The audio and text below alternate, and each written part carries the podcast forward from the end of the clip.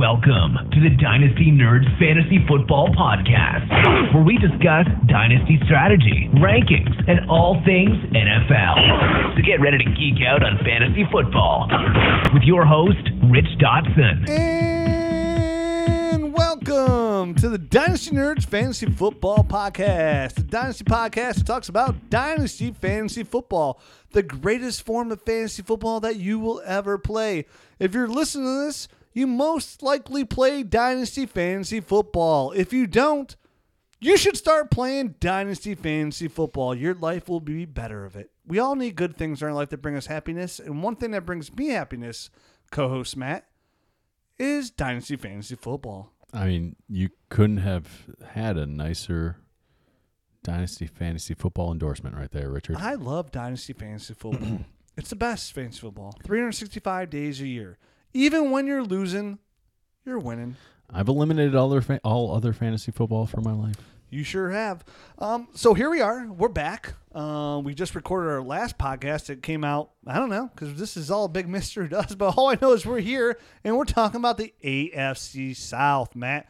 And the AFC South is full of a lot of things. And a lot of those things aren't the greatest fantasy football players, or dynasty fantasy football players in the world. So where the last podcast was like an hour and 20 minutes, if I had to bust out the crystal balls, balls, will this show be an hour and 20 minutes?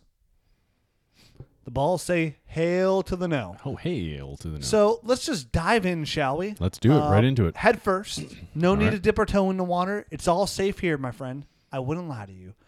Let's talk about the most exciting team um, on this paper, I guess, which I don't even really think is the most exciting team, just the best NFL team. Okay. And We here, must be talking about the Jaguars. the Jacksonville Jaguars. Let's look at this depth chart, shall we? Let's do it, man. At wide receiver, you have Marquise Lee, Donte Moncrief, Dede Westbrook, D.J. Chark, Rashad Greene, Keelan Cole, and Allen Lazard. Matt, that is a lot of wide receivers. Holy crap. This is like the Baltimore Ravens tight end position. whoa, whoa. Bada boom, bada bing. At the running back position, we have Leonard Fournette and T.J. Yeldon and Corey Grant. Ooh. Wow. At tight end, weighed in. I don't know how many pounds, but he's a tight end, so it's probably a lot. Austin Seferian-Jenkins. I think he's listed at about 265. That's a big fellow. He'd take me in a fight, that's for sure, Matt. Mm-hmm. Backed up by James O'Shaughnessy and Ben Koyack. Who are they? Who knows? Who cares? Turd Fergs is what I like to say. Mhm. And at quarterback, the old so great Blake Bortles, backed up by the dynamic, not so dynamic, Peter Parker in the NFL, Cody Kessler. Behind him, Tanner Lee. Whoopity doo dah, whoopity day. Yay. Let's start off uh, with the wide receivers, shall we? Because there's so many of them. There are. There's a lot to sift through. There's We'll a lot put to it that sift through here. A lot of players that none you're probably most likely not going to want to start in 2018 because there's a lot of players. There's a lot of balls to go around, Matt. Come on, it's like a porn set right now. Oh in my this gosh. place. Okay, their number one receiver, their number one receiver is essentially a wide receiver three, is what it boils down to your fantasy team. Um, Lee led the team last year in targets with 96. That was good for 39th in the NFL. Um, who was second in targets on that team, Matt? You may ask. I'll tell you. No need to ask, I, Matt. I was going to ask, but go for it. It's Keelan Cole Yep. with 81 targets, and that's good for 66 in the NFL. So, um, you know, a lot going on here. They're bringing Donte Moncrief, uh, who's entering his, you know, he's 25, I think. uh, he's actually 24 right now. He might be 25 by the time the season You starts. know- I think he's been in the league four years. Donte Moncrief. So far, here's Donte Moncrief's injury history: turf toe, sprained ankle, broken shoulder, shoulder strain, and two separate hamstring str- strains. The guy's been banged up a lot. Marquise Lee, he's been banged up a little bit too. That's why I think they have so many receivers here. How are we going to sift through this? How are we going to shake this out through the strainer and see what's the good stuff left? Well, for me, I immediately just started look, kind of looking at some of the numbers on some of these guys. So Marquise Lee, they're pretty much tied to this guy for the next two years at least. Um, you know, they don't even get. They actually are going to owe money even if they cut him. So I mean, he's he has a ton of dead money. He just signed, so he's not going anywhere. Right. So so Marquise Lee is there. He's the one guy that's there, but you know, obviously right now he's sitting at a top as a wide receiver one, but I don't think that's his position. Like, I mean, that's just Agree 100%. he's the best. He's he's the most seasoned veteran there now. he's just like we talked about Juju Smith last week or whatever the show came out Mm-hmm. Sure. about the Steelers. Right. How we see him as a really good number two. That's how I see Marquise Lee as a really good number two. Right, and then Donte Donte Moncrief is still super young. He's only he's only 24 right now. He's I think going to turn 25 in the season, um, but he's literally on just a one year deal, 9.6 million. So that guy is. I mean, if he stays on track as far as his projection and and, and does the same thing that he's done every other year, he'll be gone next year. So I mean, that's this is going to be a one year type of deal for Donte Moncrief in my eyes. Tons of teams. I mean, tons of teams need receivers too, so he can find a home easily. Right. So I mean, this is where this is where I start looking at guy that some of the three guys, you know, two guys that emerged last year, and then then their their high second round pick that they they used this year. DJ Chark. I mean, out of those guys, profiles in my eyes the best as as a, as a one wide receiver one. Who would have guessed that? I mean, who would have guessed Nobody that I love that. him, and all of a sudden, I also think that he profiles best as a wide receiver one. I mean, yes, he is like a um a deep.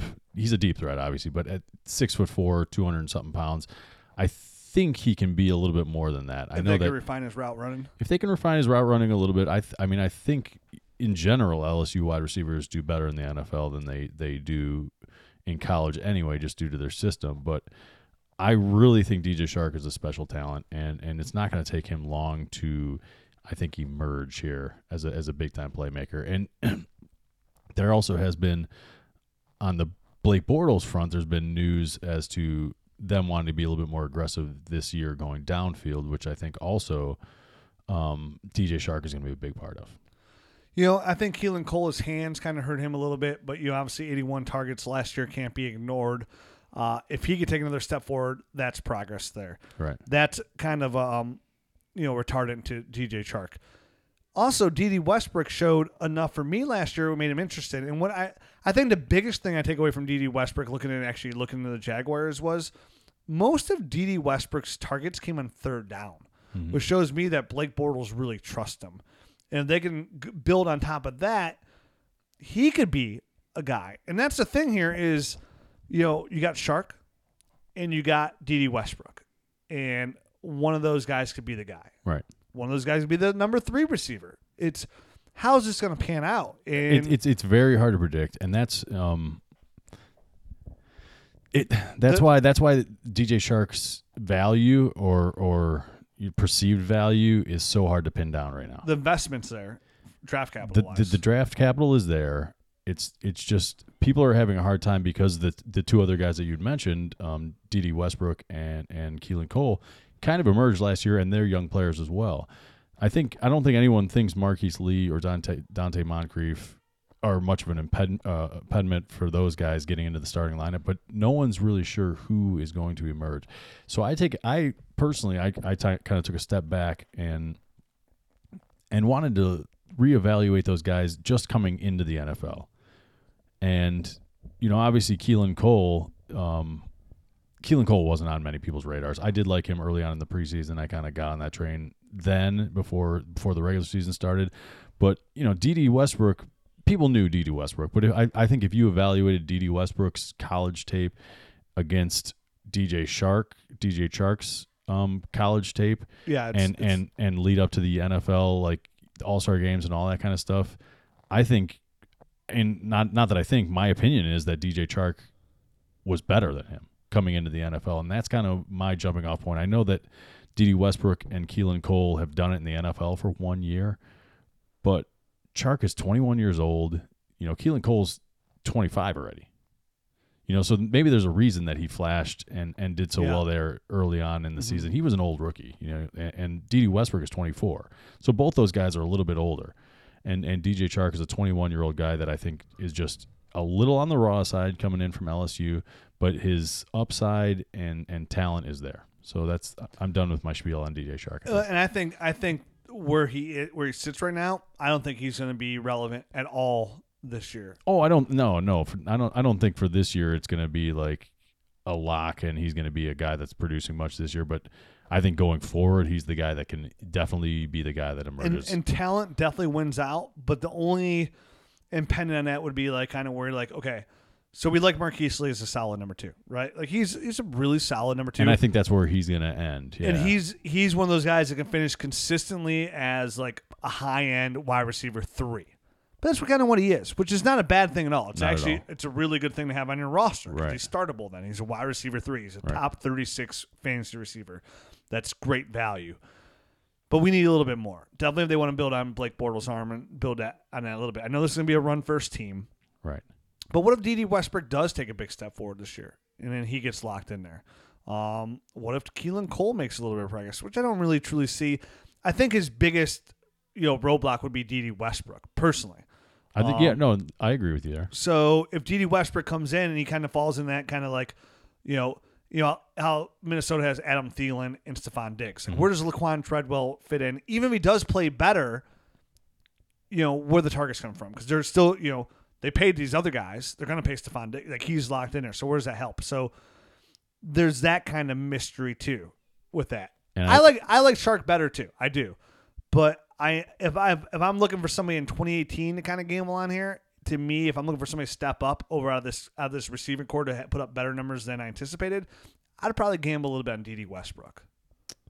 Um, I think it's going to be uh um they're going to mix it around quite a bit this year. I don't think besides Marquise Lee for this year, I'm not sure there's a ton of fantasy value. Oh, that's how I started the whole Yeah. thing. I said I don't want any. Of you don't want to start any of these guys. Right. They're wide receiver one to wide receiver three. The only person you're going to be able to start essentially is Marquise Right. Lee, and he's got to stay healthy. At the running back position, you have a touchdown monster in Leonard Fournette. Now, this is a team that invested again in the offensive line. Uh, they're going to run the ball a ton. The only thing you have to worry about Leonard Fournette is his ankle. And I said this last year. If he if he rolls in this year and he starts missing time again with his ankle, I have multiple Leonard Fournette shares. I think I got him in like four leagues. I'm selling him in every single league. oh, I don't blame you. Not not during the injury, but I'll let him come back again, rebound, and I'm selling all my Leonard Fournette shares. Because then you'll know that it's going to be something that just happens every single year. It's going to be a lingering issue, and eventually it's going to zap his explosiveness. Yeah, and it's And something, it's, it was our red flag. When you're big and slow, you just get hit and, and you go down. So in, in such a, a, a, a, a fickle position that is so highly turned over and such a different outlook every year as mm-hmm. who's a running back one and who's not. I need Fournette to show me that you know you get every running back misses a game here, so I'm not worried about that. But I just want to see the angle hinder him. He still finished a running back one last year. no, yeah, he's a he's a great young talent, and Showed he can catch the ball better than I thought he can catch the football. Um, so long term, still like Leonard Fournette. But where does Leonard Fournette fall for you amongst this immensely crowded, talented running back field that we have right now? Like we right now, I mean, I don't know if I've seen this strong of a running back field since shit, dude, like the early 2000s. right. I mean, it's really strong right now. I mean, you look through those guys with the Leonard Fournette, uh, not Leonard Fournette. I'm sorry, Todd Gurley, Zeke Elliott, Mm-hmm. Le'Veon Bell, David Johnson, Alvin Kamara. You would take ahead of him, right? Yep. Kareem Hunt. Kareem Hunt. You you take Kareem Hunt and have Leonard Fournette. Uh, I think I would just because his pass catching chops Okay, and, and, fair. and lack of, of injury history. Completely fair. Yeah. Saquon Barkley I would probably take Saquon also. ahead of Fournette. You would, yeah, me too. I would 100%. Dalvin Cook. Dalvin Cook, yeah, I would. I would too. That's eight. Um, who am I missing? I mean, I I I, I think that's right around where he's at. I think he's so coming in. number nine. Yeah. I a think- running back one who's you know considered immensely talented here, who could finish way better than running back eight this year. Way better. Definitely the touchdowns are there because I think the touchdowns are always going to be his bread and butter. And if you can refine his pass catching ability more this year too, it could be better. But that's what's crazy. That's how deep the field is right now. Mhm. That You get- Leonard Fournette, yeah. We're ranking him like right around number nine Right. amongst tight end running backs. I'm not even talking about guys like he's right next to like a guy like Devonta Freeman, who's finished as like a top tier running back every time he's healthy. right. Um, I'm sure some other guys would be. Who knows what Kenyan Drake would do? Who finished strong last year. Uh, there's I'm, I'm, I'm we're probably Jerick McKinnon will probably out you know be up there in fantasy production off of him. What will Rashaad Penny do this year? There's tons of running Right. backs out there that are like, okay, this guy you know in PPR leagues could finish you know, higher than Leonard Fournette. But this guy is somebody you want on your dynasty roster. He's the best dynasty asset on the Jaguars. It's crazy Yeah, on such a big name where Fournette's kind of like, "Nah, I can kind of go elsewhere. And you think, do you think it's the ankle injury that's a big, like, that's that's it? Like, that's uh, It's the foot ankle issues. Yeah, that's that's the only main. That, that's the only thing holding back his value in my eyes. oh, we said we take Dalvin Cook ahead of him and he's coming off ACL injury. That says something there, too. Right. I mean that's. I mean, but those are.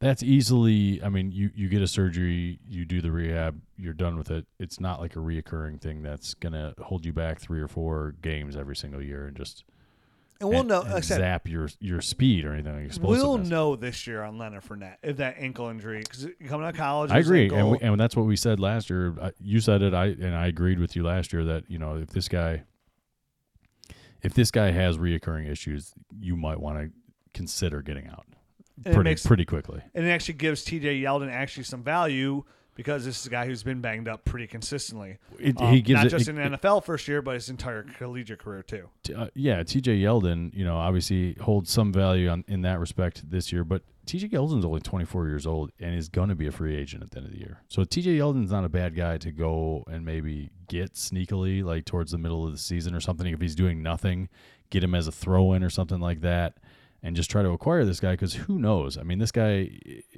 he's a he's a talented back. It's not like he's he's a total dud or anything, but if he gets in the right situation where he's actually, you know, get, gets behind a good offensive line. Let, us say he gets sent out to Oakland or something like that. They have a pretty decent offensive line out there, and he gets a good opportunity.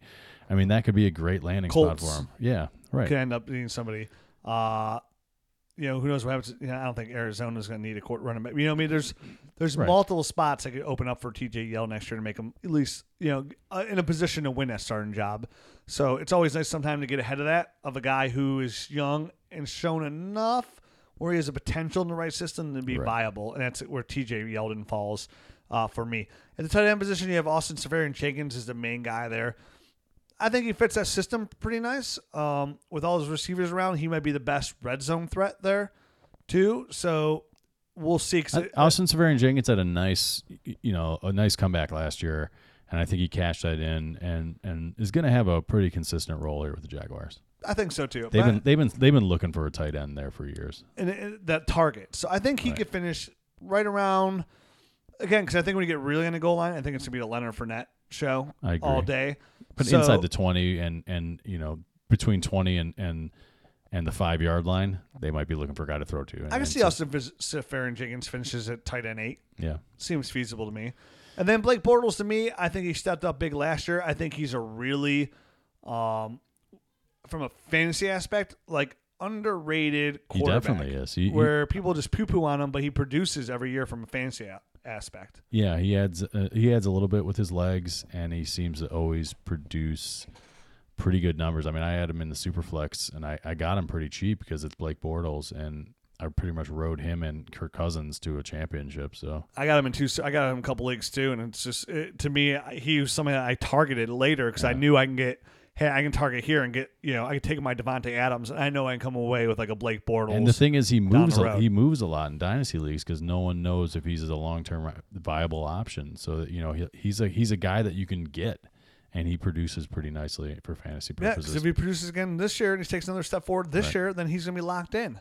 Um, let's move on to the Titans. All right. Here's their depth chart: Corey Davis, Rishard Matthews, Taywan Taylor, Deontay Burnett, Tajae Sharpe, and Darius Jennings at receiver.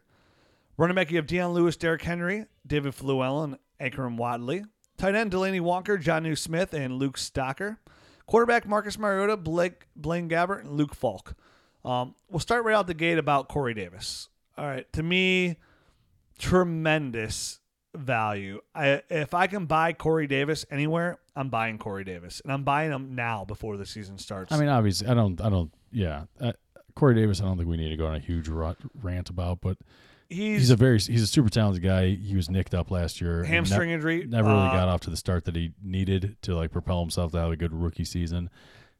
I'm looking for a big turnaround there as well. You know, if as long as he doesn't have another nagging injury here in training camp, I think he gets a nice training camp under his belt and, and starts the year pretty smooth. I don't I don't see anything more than, you know, wide receiver three, wide receiver two type of numbers this year. But I mean, you'll take that out of a second year, you know, wide receiver. I could easily, I could see more than that. I could see a wide receiver two easily here. Um, this is a guy again. He yeah, he had a tweak hammy going into the year. reheard it week two. Missed five games. Came back week eight.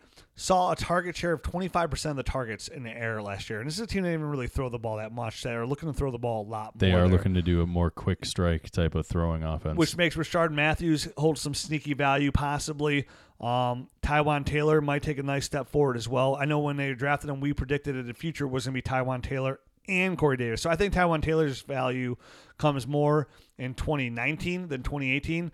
But listen, I think Corey Davis to me is still the cream of the crop. This is a receiver, not that I liked coming out of college, that I absolutely loved. He was my 1 1 not in the 2018 rookie draft, but in 2017 rookie draft, ahead of all those running backs. Mm-hmm. And people ask me this year, like, oh, where would Corey Davis fall in the draft this year? I'm like, one, two, right behind Saquon Barkley. That's where I put him, 100%. You, I don't care that he didn't do anything last year. You know, the hamstring, it's a, it's a lingering inju- injury, holds you back. He's a rookie on a team that, you know, was all over the place. But now they bring in. Um, well, they wanted to run an exotic smash mouth offense. Yeah, and they bring in a new offensive coordinator in Matt LaFleur, uh, who was the Rams offensive coordinator last year. Uh, so that he knows how to utilize an offense here. I, this guy's college shape, this guy's overall production has AJ Green kind of production all over him. If I mean, you- I, I love I love Corey Davis. I did not have him as highly ranked as you, but it doesn't mean that I don't really like the guy. love him, Yeah, love him, love him, love him. I am buying him. Every let me just put this to you: every league you're in with Corey Davis, that if you don't own him, try and see what. Just try and see if you can get him. That's mm-hmm. all I'm saying. Just try. You will think in three years from now, you're gonna be thanking me when Corey Davis is a top five dynasty startup player.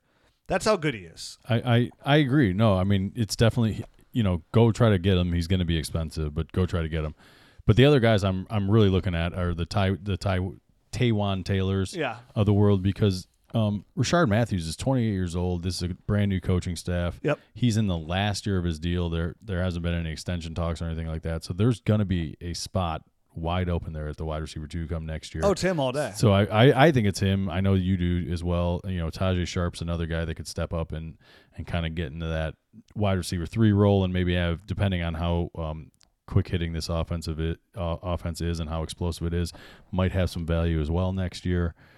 But um, those those are the, the two guys I'm I'm more sneakily trying to target because they're a lot cheaper. All right. So let's move on to the uh, the big running back situation here. Now we've been preaching forever that Derrick Henry, Derrick Henry is not the guy they own. He's gonna be touchdown dependent. You know, thirty three percent, and people are like, oh, Dion Lewis is just a pass catching back. He's just a pass catching back. He's a pass catching back. False, false, false. He ran between the tackles really well last year. Ninety-three percent of Lewis's snaps in New England last year were on first and second down. Started eight games in the second half of the NFL. Total a total yards of 1,104 yards and nine touchdowns with those 33 catches. Had 180 carries for 896 yards and six touchdowns. Good for 5.0 yards per carry. No player had more rushing yards in the second half of the season than Dion Lewis last year with 625. Like I said, he averaged 4.9 yards per carry. He led the NFL. The guy's making five million per year. That's the eighth highest paid running back in the NFL. They didn't bring Dion Lewis in here to be a situational guy. I know they're going to split uh, uh, carries. You know what Dion Lewis also did, Matt? He led the league in yards after contact. After contact. Wow, that's Huh. pretty good, right? That's pretty good. Derrick Henry, let so you know, I mentioned he had 180 carries for 896 yards and six touchdowns. How many yards? What did Derrick Henry have? He had 176 carries, which is four less than that for 744 yards and five touchdown. Uh, five touchdowns. That's good for 4.2 yards for carry. Now, new Titans offensive coordinator is coming in, Matt Lafleur from the Rams, gave 87 targets to Todd Gurley last year. That's a lot. 87 targets. Okay. So he's going to utilize that passing game to utilize the running game. And who do you think they're going to throw the ball to there, Matt? Not Derrick Henry. Not Derrick Henry at all. And Matt LaFleur came out within the last two weeks to the Tennessee newspaper and said, What are you going to do about goal line carries? And he even said there, there I see a 50 50 carry as well. I still think we can utilize Dion Lewis there, and I want to. And I think we u- utilize uh, Derrick Henry there. And people that are you know just kind of going off of the size category, which like, oh, that doesn't make sense. He's just blowing smoke up your ass, you know. But meanwhile, who led the league in yards after contact last year, Matt? I think you just mentioned it was Dion Lewis. It was Dion Lewis. And the only red flag you have there on Dion Lewis is injury prone. Right. Because he is. He's injury prone. So you have to that's not just something we're gonna like slide by the wayside. But when he plays, he is very, very, very efficient. The guy is dynamic. This is the guy when he got signed in New England. We came on our podcast and said, everybody go on your waiver wire right now and pick up Dion Lewis. It's one of the biggest things we got in our, I think, history of our podcast. Right. And we explain why. This guy, again, he's not being paid to come in here and just be a, a, a little trick down running back. I'm telling you, people, that's not the case. It's why we've been poo pooing on Derrick Henry so much. It's not because, again, Derrick Henry's a bad football player. It's because there's other ways to go with fantasy football He's points. limited from a fantasy perspective. Yeah. And we've said it a thousand times. So Dion Lewis is the guy to own here. You know, is a long term value there? Most likely not. But for 2018 and being healthy, Dion Lewis is the guy to own. At the tight end position, you have Delanie Walker. You know, the guy came on in his 30s. Delanie Walker's 33 years old. He's in the he's in the final year of his deal. You know, go try to acquire Jonnu Smith. He's the guy that they have pegged as their future tight end. Yeah, and what I like about Jonnu, Jonnu Smith is like I just need him to see improve his route running ability because right now he's pretty much just a vertical threat. Right. And I like to see him a little bit more utilized as an all around tight end. Now I like a vertical threat on my tight end, but he needs to be a little bit more well rounded. He's still young. This is going to be a second year. Plenty of room. Get, 22, yeah. Plenty of room to grow here. Like Matt said, Delanie Walker is in the last year of his contract. Look for Jonnu Smith to be the guy going forward. Like Matt said, if you're going to acquire a tight end with some upside, this is the place to go. And I an offense that's a little bit of exciting going forward. Quarterback position, Marcus Mariota. To me, you know, he's just one of those nice, solid quarterbacks. You know, kind of fits in there. To the, I'm I'm interested to see him in the new offense. I mean, he's been in a run heavy offense for the past two years where they haven't really used his quick strike ability or his legs really that much. So I I wouldn't mind seeing him, you know, just incorporate some of the stuff that that the creative offensive minds are using. he's going to go as Corey Davis goes. And I think Corey Davis is going to go pretty good. So just kind of like how the quarterbacks go in Houston, uh, how, you know, Andy Dalton goes with A.J. Green. That's how Marcus Mariota is going to be. I see, I see a little Mariota. bit more leg usage. I, I see Mariota a little bit of a, as as little bit of, as a little bit of a value this year, just because he had such a down year last year. And yeah. I think he's slipping a little bit. it's just I can sit here and ramble off when I think of dynasty QBs. Like I can think of probably legit twelve other dynasty QBs I'd want over Marcus Mariota personally. No, I know. So to And me, he falls right into the as a super flex. Yeah, I'm pretty excited about him, but Mm-hmm. I'd still want him to be my quarterback two in a super flex, right. not my quarterback one. Um, if you're in a one QB league, I'm not looking for Marcus Mariota to carry me to the championship. Not as your starter. No. Again, super young. no, you bring um, him. Yeah, you bring him along. plenty of time. behind a Drew Brees or something like that. That- That's like the perfect situation. but just nothing I'm overly like in love with. Right. All right.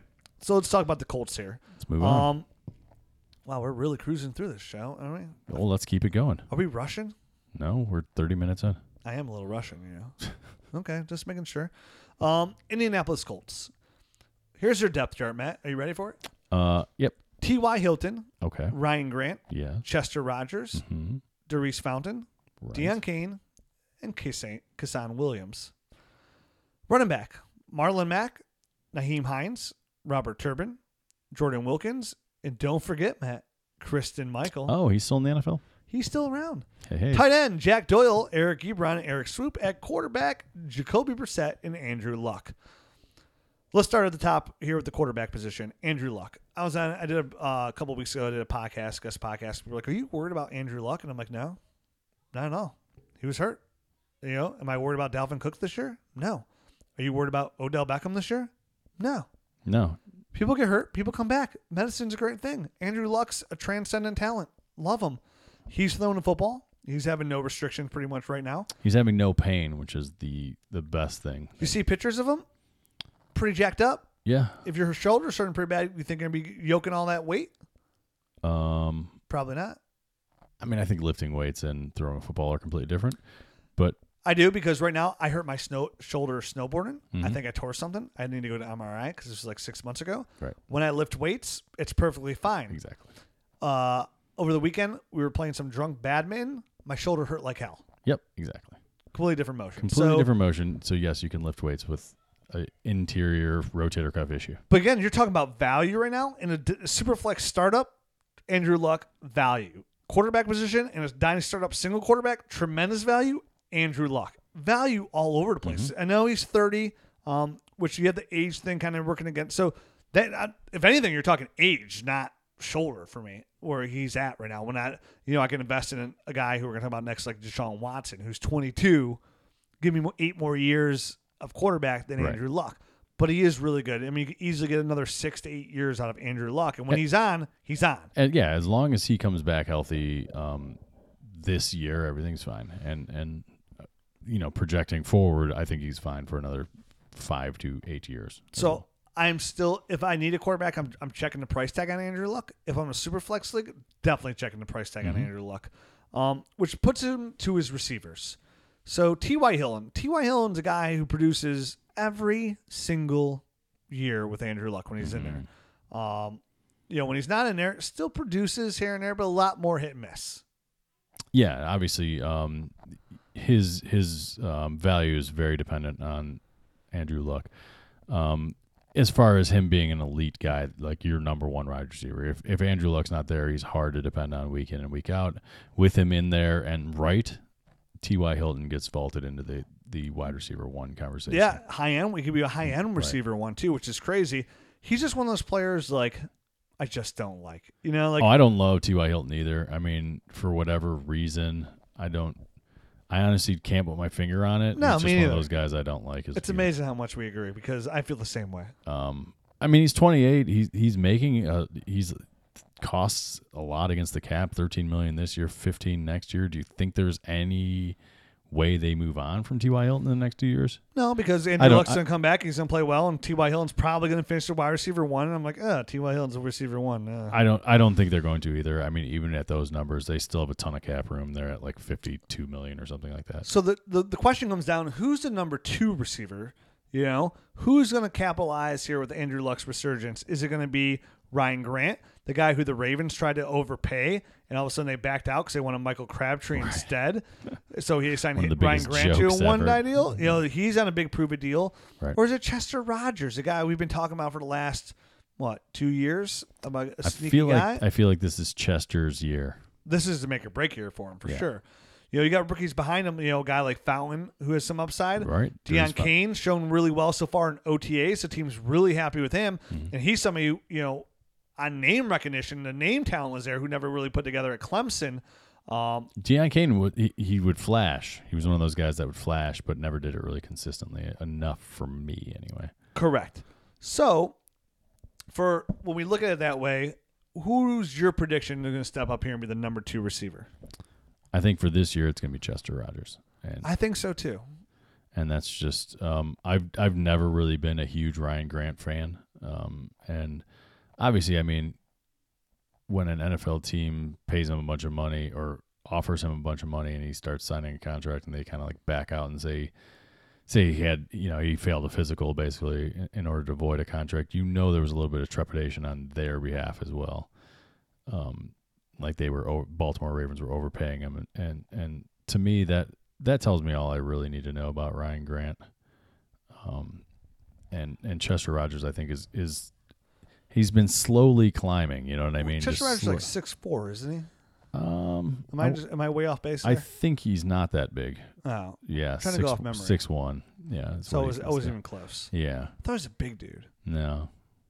So there's definitely room in this offense for a big dude. Um, you know where where you know Deon Cain might be the guy there, because I don't think Fountain's that big either. I think five five ten, five eleven or something like that. Oh no, Fountain's six one also.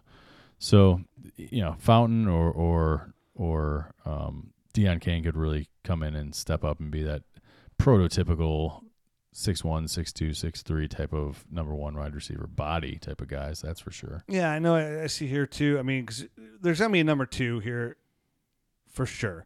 I mean, I think I think Ryan Grant, you know, he averaged like one four point five three um, as a possession receiver, coming off a year where you know even T.Y. Hilton last year, when we say we poop on him, we don't like him. Last year was a bad situation for him. He still finished finishes wide receiver 25, which is pretty good. Right. And we the thing we have to remember is the year before when Luck was healthy, he led the NFL in receiving yards with 1,448. Um, He had some huge games, man. Um, two years ago. Yeah. So I mean, he's. I don't know what I. I honestly still don't know. I can't put my my finger really on why I don't like him all that much. But maybe it is because he's so dependent on a on a quarterback that's injured, or or maybe it's just that he's a smaller guy that that's hard to believe that he can just hold up and do it all the time. I li- so, but yeah, I going so off of T.Y. Hilton. Then I I I don't believe in Ryan Grant. I agree with everything you said there. I'm I'm going Chester Rogers. Mm-hmm. So it might be a worth a nice solid buy there for your dynasty league for a very low investment. It's gonna be super low. I mean, you can get Chester Rogers for third, fourth round pick. Nothing, nothing big at all. when we move on the tight end situation, you're talking about a guy, you know, in Jack Doyle who they re-signed, um, and he led the team in catches last year with 80 catches, which is, but I think it was only like 8.6 yards per reception, which isn't, you know, shows you that they're all kind of short throws there. And then they bring in former first round pick who's still extremely young, Eric Ebron, where Ebron, you know, his big question mark is his hands as well. But I can see them also running a lot of two wide receiver set, tight end sets here, and that might hurt some of the, the second receiver as well. It's gonna be yeah, absolutely. And Ebron, there there are already positive reports coming out of this guy out, out of camp and everything. So, um, I could definitely see him like carving out a little bit of a role here and and diminishing the the second wide receiver role to to a point where it's hard to rely on Chester Rogers week in and week out. It might be you know it might be one of those things where they they just kind of eat and do each other's workload. And, You know, you can't really rely on Ebron. You can't really Yeah. re- rely on Chester Rogers, and and really you're down to Andrew Luck as a viable guy and T.Y. Hilton, and you know if if there's a pass catching back, if Nyheim Hines you know carves out a role, then then you maybe can rely on him. But after that, it's like it, it it's kind of a poo poo sandwich. I agree. So if I had to gamble on one, I'm going to take Jack Doyle just because I think he could be where Andrew Luck kind of led that brigade to him. Uh, but I think Ebron's going to kind of, you know, eat into that Eat a little, little bit, eat into the you know wide receiver two numbers a little bit, and and but not enough that he's a viable option either. So the big thing here is going to be um, the running back situation. So Robert Turbin gets suspended for the first couple games, and they were trying to build him up a little bit. Nobody was buying that hype. You know, the big thing here is Nyheim Hines, um, and he's actually the running back that I'd want to own on the Colts because I think, I think Marlon Mack is somebody that I am selling before the season starts. People are looking at him as the starting running back in the Colts offense. And to me, after looking at him last year and see what he did, it's just not something like I was overly impressed with. You're talking about a guy that averaged 3.8 yards per rush. He got stuffed at the line or behind the line of scrimmage on 33% of his ru- runs, which is second most in the league, which means to show me his vision's not as quite where it needs to be. if if you're playing behind and this is not meant to be disrespectful but if you're playing behind a 34 year old frank gore however old he was i'm pulling that number out of my butt right now and you can't get on the field more than marlon mack did i, I think there's issues there. You know what i mean? Like there if he was a better back they would have been able to keep frank gore fresher by by lessening his load. Do you know what i mean? He was just uh-huh. worn out by the end of the year because they needed to ride him And he got worse. Marlon Mack actually got worse at the end of the year because they were worried about his like his pass protection wasn't too good, Right. his ball protection wasn't too good. He's also coming off a shoulder surgery this year too. I am count me in as not convinced by Marlon Mack, and and you know that's why part of the reason why I like Nyheim Hines is because I'm not sold on Marlon Mack, and another part of it is I really like Nyheim Hines.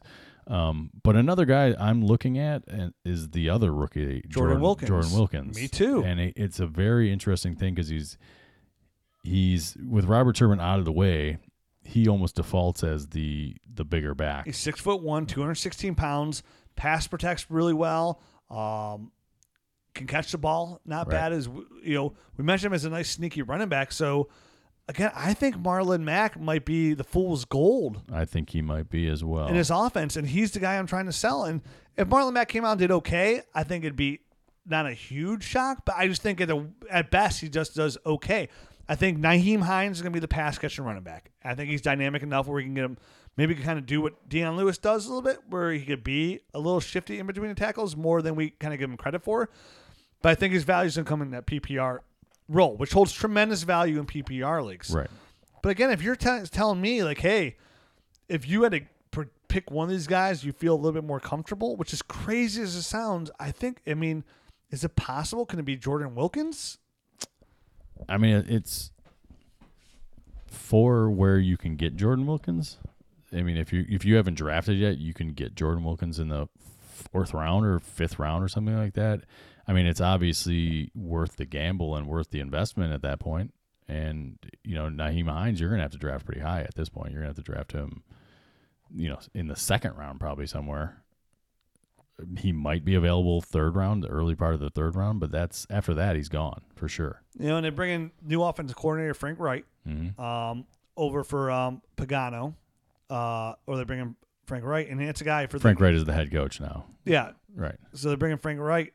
Um, and you know, last year in Philadelphia, you know, they were using Jay Ajayi, Corey Clement, Wendell Smallwood, LeGarrette Blount, Darren. They're using all those guys. So there's concern there too. So is it Marlon Mack going to be okay with their shoulder surgery? Is he even good enough to even be the guy? If not, do they do they rely on Jordan Wilkins and Mack and then use Nyheim Hines and Robert Turbin comes back? Is Robert Turbin the guy? Because remember before he got suspended, they're kind of building him up a little bit, saying, "Oh, we can see him as a three down back." I mean, I think there's been a lot of offseason hype in the past about Robert Turbin as well. And then once the games start, he is what he is. I think he's a backup running back in the NFL, and that's really all he's ever going to be. Yeah, and I, see, I like Jordan Wilkins' opportunity here. I just didn't overly love his tape. I didn't I didn't love his tape either. Um, but it's not like I despised his tape. It's not like one of those guys I look at and I was like, you know, I don't even want to draft this guy. He's in a decent situation. The way that you know, the way that this is turning out, he might be he might be the big back on on the team. You know what I mean? Yeah, Christine Michael, you know, whatever. Um, Robert Turbin suspended four games. Marlon Mack's just not that big. So I, I, I mean, I think Jordan Wilkins by default could end up being the the bigger kind of three down thumper type of guy. yeah, and I think so too. I think I'm gonna buy a guy. I think I'm gonna buy Jordan Wilkins for the price tag, Right. what it is, and and then hope that's the way it pans out. Mm-hmm. Um, so let's move on to the Texans, shall we? The the last but not least, Houston Texans. Let's do it. Uh, let's go look at their depth chart here, Matt. At wide receiver, we have De- DeAndre Hopkins, Will Fuller, Braxton Miller, Bruce Ellington, Keke Coutee. Mm. At running back, we have Lamar Miller, D'Onta Foreman, Tyler Ervin, and Alfred Blue. Alfred Blue. You're my boy, Blue. At tight end, you have uh, Stephen Anderson and Jordan Akins. And at quarterback, you have um, Deshaun Watson and Brandon Weeden. don't don't forget Ryan Griffin there at tight end. Oh, yeah, and Ryan Griffin at tight end. I'm sorry. Sorry, Matt. so, um, obviously, a quarter at receiver, you have DeAndre Hopkins. To me, he's the number one one dynasty player. I don't think we got to talk about this guy much. He's No, he's just, the just, just saying he's the number one one. If Yep. you have Odell Beckham one, that's fine too. If you have Todd Gurley, that's silly. But to me, when I watch Todd Gurley play, and I've been saying this for the life of the podcast, DeAndre Hopkins. that he's yeah, DeAndre Hopkins is tremendous. He has the best hands in the NFL. You know, him, Larry Fitzgerald, He's and- got some of the best hands in the NFL. and Odell Beckham at the the same year that Odell Beckham made that crazy one hand catch. DeAndre Hopkins did the same thing. It's just a play got called back for he a just penalty. he just didn't make he just didn't do it as sexy. he's unbelievable. No, he's he's really good. I mean, he's one of the best receivers that I've seen play in my lifetime. He's that good. no, he's he's excellent. Yeah. So- and he's super young too. So The number two spot is you know up for grabs. It- it- I like Keke Coutee as a nice sleeper. That's who out of all these guys, that's who I would want as a Um, number two, as a number two. okay. In a few down the road, Throw but- Will Fuller in the the Will go Fuller's long. Go, he's going to be the number two, and Will Fuller feel really wa- fared really well with Sean Watson when did. Sean Watson played, but so that kind of that's what gives me upside for him. But I still think he's just that deep threat. But as long as Deshaun Watson's there, that's fine. That's what I mean. Like you, you bring in um, Keke Coutee, and maybe he he develops into the the guy to do more of the underneath routes, and, and is in there on two two wide receiver sets with DeAndre Hopkins, and then they when they go three wide, then he bumps into the slot, and Will Fuller goes outside and runs his deep routes, and that might be that might be the way that that shakes out in my eyes. Yeah. So at quarterback position, you have Deshaun Watson. You know, his ACL in his uh, left right knee last year. I was gonna say I can't remember which name. Tore his left ACL in Clemson 2014. So he's already had two ACL tears on a guy who says he's not going to change his quarterback player, who's a dual threat quarterback. So there's some there's mild concern there. I mean, there's you know? mild concern. I listen. What happened? Literally, what happened exactly to Robert Griffin III is happening to Deshaun Watson, and that makes me a little bit nervous. I mean, the guy came out and did awesome, running basically his college offense in the NFL, which is basically what they did to Deshaun Watson. And the dude gets injured. He says he's not going to change. I mean, this sounds like eerily similar to the RG3 crap that happened. And if they don't, if they start trying to make this more of an NFL offense, what happens to Deshaun Watson's game? Does it does it translate? I think you know Deshaun Watson's. I think Deshaun Watson's a little bit better talent than RG three was, but I mean you have to remember RG three like won Rookie of the Year, all sorts of elk accolades, and Yeah. and was really I mean he was lighting up the fantasy world as well. So is this one of those situations where they're when they're playing basically college ball in the NFL and that that's only going to work for so long in the NFL before they have to start transitioning into the NFL stuff and and can he grasp it? Is it is it is it going to work? I mean, long term. I hope so because I recently did a Superflex startup league, uh, and with the, in the second round I took Deshaun Watson. Yeah. I mean, I think I think the NFL is starting to transition a little bit more into that college game. So you, I think you can use more of those concepts in the NFL nowadays than you could four years ago. Whenever they tried to do it with RG three, five years ago. So I think he's got a better shot. Yeah, I mean regressions. It's it's clear. I think uh, I saw like Evan Silva Silva put it uh, in something he wrote up uh, a while back, where like you know Watson I think had a nine point three percent touchdown uh, rate, and that's uh, unbelievable. Unsustainable. Yeah, the the um, the NFL's active leader. Let me look this back up. I I had it written down from Silva. The NFL's active leader in touchdown rate is Aaron Rodgers, and that's a six point six six point four percent. Right. So that 9.3 is completely unrealistic. But when you got guys, because it says here too that Rodgers never even top 9% at all. But when you have DeAndre Hopkins and you have a guy like Will Fuller who can go deep, you're in a really good position to score touchdowns because those guys can score from anywhere in the field. They're going to listen, Will Fuller's going to catch a couple of those balls. DeAndre Hopkins can catch all those footballs. And look, the best way to put it is look at what Hopkins is. Hopkins is so good. Look what he's done with all the trash quarterbacks he's had. Oh yeah. So if I mean, Watson's just decent, which he is, he's going to explode. I mean, Hopkins going to have like 1800 receiving yards, dude. Like that like that kind of year. that that would be kind of crazy to me, but um, It's possible. I guess anything is possible. I I mean, I could see him on the high side getting like 15, 1600, which is still pretty Sick. pretty sick. Yeah. I'm I'm not gonna sit there and. I just like to overblow things. Yeah, eighteen hundred's a lot, man. So okay. Um. So at the tight end position, you got, you know, they they lose C.J. Fedorowicz. They Right have now, a bunch of crap at tight end. It's a lot man. of crap. you know. I think if you're gonna go, you know, obviously Stephen Anderson's in there now, but he can't really pass block, so there's a liability there. And then you got Jordan Akins. Adkins is kind of the guy that you're hoping Mm-hmm. turns into be their tight end one. Right now, they're all long shots, guys. You kind of want to stash. Nobody you're gonna start this year. Running back, you have Lamar Miller. Um, he averaged 3.73 yards per carry last year. Uh, got a little bit slower. Thought we were going to lose work to D'Onta Foreman, but here's the thing with Lamar Miller. They didn't do anything in the draft, No, right? he's there for this year. The guy has been. Um, I had notes on this too, and I lost them. I had them for other podcasts because to tell me somebody who's really underrated right now, Right. and it's Lamar Miller because he can be had for super cheap. He's finished over the last four years as a running back two at worst, as a running back one twice. And the biggest incumbent coming back is D'Onta Foreman. And listen, The dude popped his Achilles. yeah, you know, you know, thirty percent of players that hurt their Achilles never come back. Yep. Never. And the position that is most likely affected by an Achilles heel, heel tear is going to be the running back position because they lose some of that explosiveness and ability to pop. You know, the, Right. the Achilles. So So Foreman's a big dude, man. yeah, that's not that's not an easy injury to come back. That's literally up there with like the patella tendon tear, the Right. Achilles tear. So there's not even guaranteed chance that D'Onta Foreman's gonna be ready for camp Right. And I'm season. I'm a guy that um have been very I've been very outspoken about Lamar Miller and not and not really liking him like on, on the negative side. So um even with that said, he's at this point in his career because he's going to be for sure there and he's most likely just going to be the guy with Foreman, you know, a big time question mark for this year. Lamar Miller is a nice little grab for this year. I mean, I don't love the guy, but I think he's in a great situation and without without anyone of real consequence there on the depth chart behind him, he, he's just gonna he's gonna produce good numbers.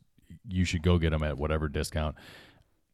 He might not be there next year. I mean, it might be like literally a one year rental. He won't be there. Um, right. But so listen, the and- Texans finish at, in the top 12 in both rushing attempts and offensive plays all four years under Bill O'Brien. right, So that the, the opportunity is there for him, sure. and he's super cheap.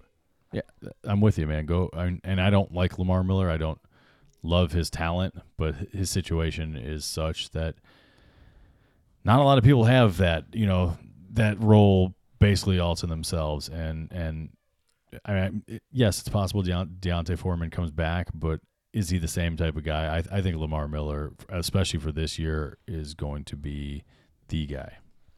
So here's something that I'm gonna, I'm gonna piggyback off of two episodes ago, episodes ago when we covered AFC East. This is what I could see happening, and this would be this is where the saving grace comes into effect for this player. Okay. D'Onta Foreman can't come back from an Achilles heel. They need running back help because Lamar Miller again kind of you know stays under four yards per carry, just not getting it done. They want to use him more in the pass catching back kind of role. Alfred Blue is just Alfred Blue. And then, They call the Buffalo Bills oh my and they trade for LeSean McCoy. That would be amazing. And they make this late playoff push with that dynamic offense, and they use Lash- LeSean McCoy. And now LeSean McCoy is locked in as that running back we want him to be. Again, I like LeSean McCoy, just don't like his situation.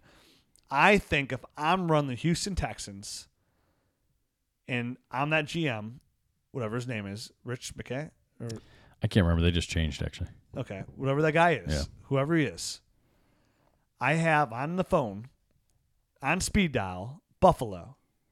And when they start 0 3 Hmm. and their offensive line's terrible, I'm calling and I'm saying, What do you want for Shady McCoy? I'll give you a fourth round pick. Oh, that's good enough? All right. Thanks, Perfect. Buffalo. Here comes Shady McCoy to the rescue. That's my dream scenario for the Houston Texans. But if it doesn't, and in the meantime, Lamar Miller's the value. Yep. Long term dynasty, no.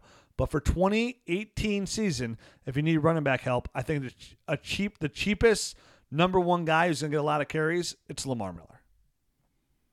I'm with you, man. Lamar Miller.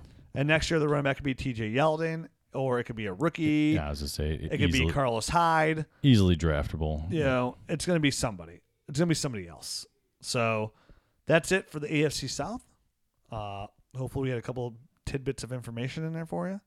I feel it was a kind of a lackluster edition, but yeah, we'll be back next time with uh, There's better divisions out there than this one, you know.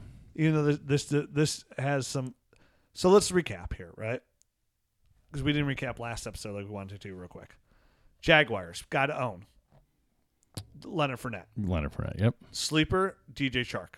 Yeah. Titans got to own Corey Davis. Or Dion Lewis. Nah, to me it's Corey Davis. I know. Dynasty Dynasty. Right. Absolutely. sleeper, Dion Lewis. All right. Colts got to own Uh, Andrew Luck. yeah, Andrew Luck. Sleeper, Nyheim Hines. Ooh. Texans got his own DeAndre Hopkins. easily. Sleeper, Shady McCoy. LeSean McCoy. Uh, I mean, I don't know if they have a sleeper. Is it is it Keke Coutee? Is that I think Keke Coutee. yeah. He can kind of come in and be like the Juju Smith this year. You know what I mean? So that's it. Uh, we'll be back next episode. We don't know when it is. We don't know when any any of these things are coming out. Dude, we just recorded two podcasts in a row. My brain's fried. I'm fried on all this information. So it's like uh we just basically did a two hour show. And now you're over there playing videos in your Sorry. phone. Can we just finish the podcast you start playing with your toys? Sorry, I accidentally hit something. All right, guys. Well, hopefully, uh, hopefully everybody's having a good summer, and we'll be back uh next episode with uh the AFC West. West, and that's it. And then Yep. we, we'll get in the Then we'll, NFCs. we'll crank it over to the NFC. Yep. All right, guys. Toodaloo. Hasta luego. Thanks for listening to the Dynasty Nerds Fantasy Football Podcast. Make sure to check us out at dynastynerds.com for up to date Dynasty insight and follow us on Twitter at Dynasty Nerds.